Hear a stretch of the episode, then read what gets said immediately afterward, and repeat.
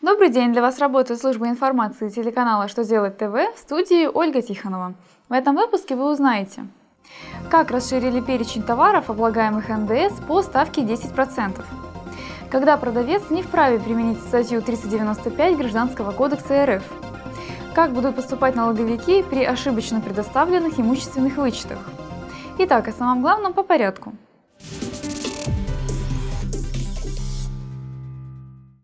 Внесены дополнения в перечень продовольственных товаров, облагаемых НДС по ставке 10%.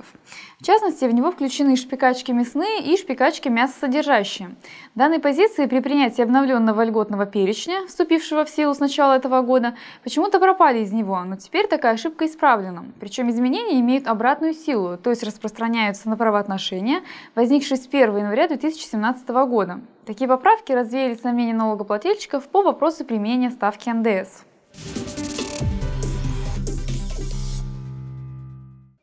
Арбитражный суд Московского округа пришел к выводу, что проценты по статье 395 Гражданского кодекса России нельзя взыскать не только по просроченному авансу, но и по тому, который вообще не перечислили.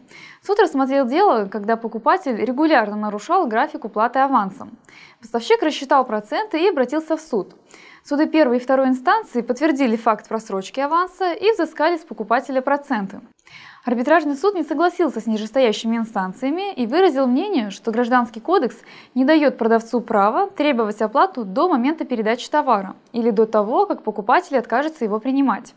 Таким образом, взыскать проценты на несвоевременно перечисленный или неуплаченный аванс нельзя.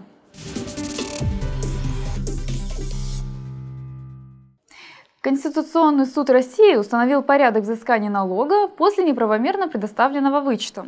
В налоговом и гражданском кодексах в настоящее время такой порядок не оговаривается.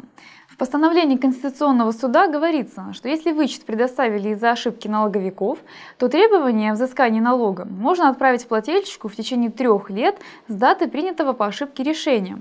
Если же вычет предоставлен из-за противоправных действий плательщиком, у инспекции, чтобы обратиться в суд, есть три года с даты, когда выяснилось, что прав на вычет у плательщика не было. При этом, если ошибка была допущена налоговиками, налогоплательщику не грозит никакая ответственность. В случае, если имели место противоправные действия налогоплательщикам, против него могут быть приняты меры, предусмотренные налоговым законодательством. На этом у меня вся информация. Благодарю вас за внимание и до новых встреч!